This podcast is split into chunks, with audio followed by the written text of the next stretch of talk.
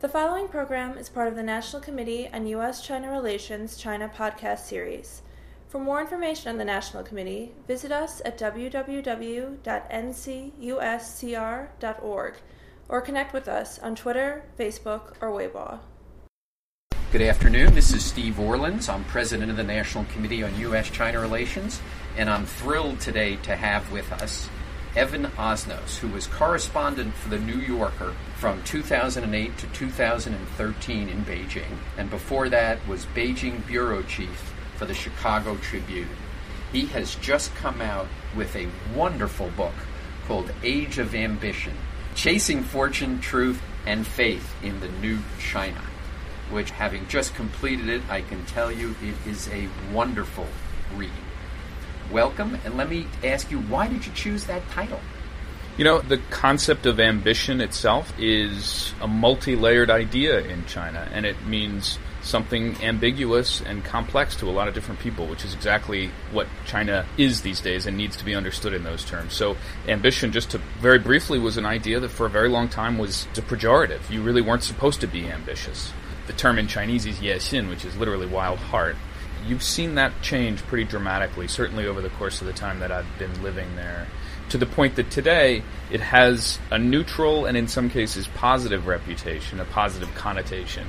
And I think it really is a reflection of the way that people see themselves both inside China, and this is obvious to us around the world, China's ambitions as a national power. That's not in dispute. But from my perspective, the dynamic that is more interesting, I think harder to explain, harder to understand, is the ambitions within China.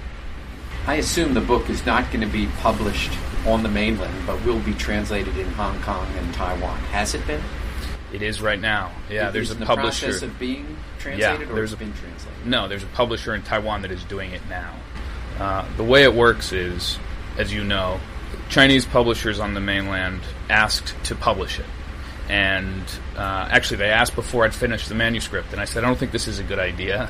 Let's let me finish the book, and then I'll send you the manuscript. When I did, they said, I think for this to be acceptable in China, we'd have to cut probably about 25%. And they identified what it was that needed to be cut. They asked if what they could those? produce a like special. Ai Weiwei discussion. Some of it was what you would expect. Mm-hmm. It would be people who are politically sensitive. Other subjects included, for instance, the origins of China's economic reforms, who was responsible for it. So, really? for instance, if you identify Zhao Ziyang as a player in that process, which of course he was, mm-hmm. Ezra Vogel and others have described it eloquently, they thought that was going to be problematic. You know, the hard part about this process, as you know, is that it is a process of negotiation. You know, if I decided, look, I don't want to change the description of the origins of China's economic reforms, well, then it would have become, well, I don't know, maybe that's not going to work in the end, it was not a hard decision. The book will be available to Chinese readers, any Chinese readers who want them for, in Taiwan. And frankly, I hope that they'll get it over the internet as well. What if they'd only said 1%? Was this a question of principle? If they're willing to publish 100% and you get approval of the translation? Or if it had been very minor changes, you would have said okay. But I'm not fond of absolutist positions. I don't think that's really a wise way to go. What I do think is clear is that it depends on the kind of book you're writing. I mean, if you're writing a book in which you're talking about politics and economics, and you're asked to cut material facts from that narrative, what you're doing is signaling to a Chinese reader that those facts don't matter, or worse, you're participating in something that's less than true. I mean, I have frankly greater respect for Chinese readers than that. I don't want to be a party to a book that I don't think is an honest rendering of the time that I'm describing. Mm-hmm. There's there are many U.S. authors who've come out differently, but you understand. In other words, you don't you don't say they're wrong. It's just a different. It's a different. I mean, I'm I'm, I'm not going to pretend that I don't want to start a conversation you know, one of the reasons why I wrote an op-ed in the New York Times on this subject right. was to put this on the table and mm-hmm. say, look, a lot of our friends, Steve, we all, you know, we all know each other. We know exactly how complicated it is in China. There are no fixed rules of the road. And I think there are times when we slide into habits of mind about how we look at the place that I'm not sure that we'd examined. In my case, I'd gone into this process thinking I probably will publish this book in China. We'll see what happens. I had no idea you know, certainly all the publishers that approached me beforehand based on my work in the New Yorker, none of them said, we don't think this is going to mm-hmm. work. So it was really interesting to me to hear, to see it laid out line by line. It was interesting. As I read through the book, the first third, I kind of felt, you know, this could be this could be published in China. Mm-hmm. Then, as you went further on, you you kind of it became more sensitive as the book went on to where at the end I said there was no way that this could be published in China. But you had access to people who I would consider very sensitive. You know, whether Mhm. it was Ai Weiwei, Han people. Why do this, does the Chinese government kind of allow that? They could shut it off. I mean, the one person you didn't have access to until he came to America was Chen Guangcheng. because But he was other- under house arrest. Yes, You're absolutely un- right. But others you had access. Why, why did they do that? Well, I would qualify that observation a little bit by saying that, you know, you do have to go to some lengths to get to these folks if you're talking about somebody like Liu Xiaobo, who was in and out of house arrest at various points. Right. But, you know, it's not all that hard to get to them. That's the thing. I mean, to say that I had access to them, it's a little bit like I had access to pretty, pretty much anybody in China who was not a member of the government. And when you wanted to get to a member of the government, that's when the roadblocks go up. And if you think about that, that creates as a as somebody who is working for a major American news organization who has obviously you know there are people who are going to be reading this rendering of China. This is where I feel like that in a sense, you know, there is a part of the Chinese communication strategy, government communication strategy, which is not kept up with other parts of governance. It doesn't do them any favors because if you try to sit down and say, "Look, I want to have a conversation with somebody. Let's have a basic conversation about economic policy or about political policy." Mm-hmm. You know, this is in so many ways, I think, an opportunity that could have been more fully developed. I mean, in the end, you know, you can have off the record conversations, you can have dinners with, with Chinese officials, but it doesn't contribute to the reporting in a way that I think it should because this is an opportunity for them to be more upfront about the story that they have to tell. So their communication strategy. You have this wonderful chapter on the Ministry of, of Propaganda. You know, which really I think opens a lot of curtains, even for a China scholar like myself. I learned a lot from reading some of that stuff, so I thought it was it was terrific. But their communication strategy is flawed. I think it is, and I, you know, if I'm being honest, and I say this with, you know, I have great affection for China. This is the reason why I lived there for eight years. Why I, you know, have written a book that is a warts and all portrait of a place that I really feel immensely attached to. In so many ways, I look at it and I think China's done with the propaganda department. You know, this should be a piece of history, and so by putting it out there and saying and commenting on the oddity of, of its existence.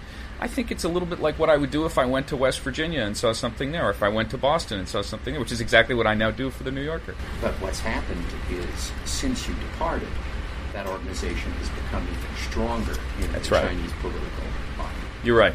That it's exerting more control. I think you're right, and I think um, I don't think that should be a source of optimism for us because there's a lot of reasons to be, I think, encouraged by some of the early steps of reform that we're seeing on the economic side. On the political side, I think they're uh, at cross purposes. If you look at what's happening on the political side, I don't think it's positioning China to be the kind of player in the world that it needs to be and that it wants to be. You've now been back in the U.S. for almost a year. Right. Has your perspective changed? What's being in the U.S. done to kind of your thinking about China? I'll tell you one thing it has done is, you know, when I was in China and people would say, boy, the United States government is really dysfunctional. And I would say, well, okay, but frankly, I've seen a government up close that's having trouble too, and Chinese have a lot of troubles. And before you go saying that the American system is as screwed up as it is, I'll take you to Hunan and we can talk about how things are going. And then I moved to Washington and I started work on the very day that the government shut down. And that's actually been a very healthy exercise to watch a different kind of system go through its own crisis of a certain kind. And uh, there, there's, there will be a New Yorker piece in there somewhere, I'm sure. Comparing the two systems. In some form or another. You know, you can't do a straight comparison. I'm not sure how productive that would be. But to comment on, just to describe both of them with the same frame of reference, the same lens, that may turn out to be a useful there exercise. certainly is the argument in China that an authoritarian system on a country of you know almost 1.4 billion is the only way to manage it. That democracy is such a messy process that it would lead to you know mass starvation, chaos, etc. That I've heard that argument hundreds and hundreds of times. And I think that's an important fact that we've heard it hundreds of times, which is to say it's a static argument. And I think that's actually one of the points is worth engaging is China has transformed at such speed that I look at the at the political values that the party embraces at the moment, and I wonder whether it's time for them to be refreshed in a way. Because if you look out at the population, it's not the same population that it was even 15 years ago. You know, it's a country that is majority urban, for the first time. You've got a population that's never been more educated. They're living 25 years longer than they were a generation ago. That should have a have an impact on the kinds of political possibilities for the country. I'm not calling for transformation overnight. In fact, I'm not calling for anything. And I, I should add, you know, because I think it's worth having. Sometimes when we have a conversation in the U.S., we immediately revert to should China adopt democracy. I, you know, I don't think I've engaged that question seriously in 15 years because it's not really my project. Also, you know, I worked in Iraq right before I came to China. I saw the effects of an abrupt political transformation, and it, I have no illusions about how painful that can be. So my hope is that China can, in fact, adopt reforms that would prevent an explosion. What's the best story you didn't have in the book? Wow. Whether for length or whether you believe that it was too far out? I have always wanted to do a story about the slogan, the idea of a slogan, a Chinese slogan. It is a powerful device and a very specific Chinese thing. And it was oddly enough, you know, the, the idea of the Chinese dream, which has become, I think, a useful framework for us to talk about China today came out in the final months that I was there. At the time, I thought about engaging it, really going into it seriously. I started talking to Chinese communications professionals for all the reasons we've talked about today. And uh, that'll have to be a story for another day. Or maybe it's going to be a story on Xinxing Daguo Guanxi. Right, the, I the think new big power exactly. relationship and what it, it became a slogan without, you know, without a ton of um, meaning. Well, it's a, I mean, this is a key question. You know, sometimes slogans have always been a part of the U.S.-China relationship. Sometimes they're they're useful, sometimes they're not. When are you going to go back to China? We miss was- you already. Oh, We- we-. I mean, go back not to just visit. I mean, go back to start reporting. Well, you're kind to Because say the depth of that reporting. I guess that's one of the great benefits of writing for the New Yorker as It is. a daily newspaper. That Yeah. you really can cover stories in depth. As I read the book, I mean, it was quite I mean, stories which I knew. Yeah. But you added nuance, detail, and background which I wasn't aware of in probably you know a dozen of the chapters. I should tell you, I, I'm an enormous beneficiary of the form and possibility that the New Yorker provides. It's just a fact. When you can write about a country like China at 10,000 words, it allows you the luxury of complexity. And I've never been, I've never lived in a place, I've never spent time in a place where that's as necessary as it is there. But you're not answering the question. I should say, I was- well, I was so is there any plan for you to return to China and start In, in the short term, the reason we came back is that it's time for my wife and I to be in the U.S. for a few years. But we just went back. I was there about six weeks ago. Plan is to go back fairly regularly. But I, I need to. Uh, I was gone for 11 years. I need to get reacquainted with the United States for a little while before moving back to China. But I have every plan to go back eventually. Have you discovered that the expatriate view of China when you're living in China versus the view of Americans who are not living in China, it's like they're two different Night and day. worlds. I It's totally agree with you. I totally agree with you. There's almost no overlap anymore. I totally and agree to some with that, degree, yeah. being in Washington, you see that up close. Yeah. That, that it just when they talk about China, you go, huh? Well, part of the reason to, to write a book that is so firmly embedded in the tiny details of people's lives. I mean, you could could say these are the these are the, the sort of picayune details of people's lives, and it's precisely because I think that's what gets lost when we look at it from far away. You can see China from a million miles away, but you can't see these kinds of the texture of life.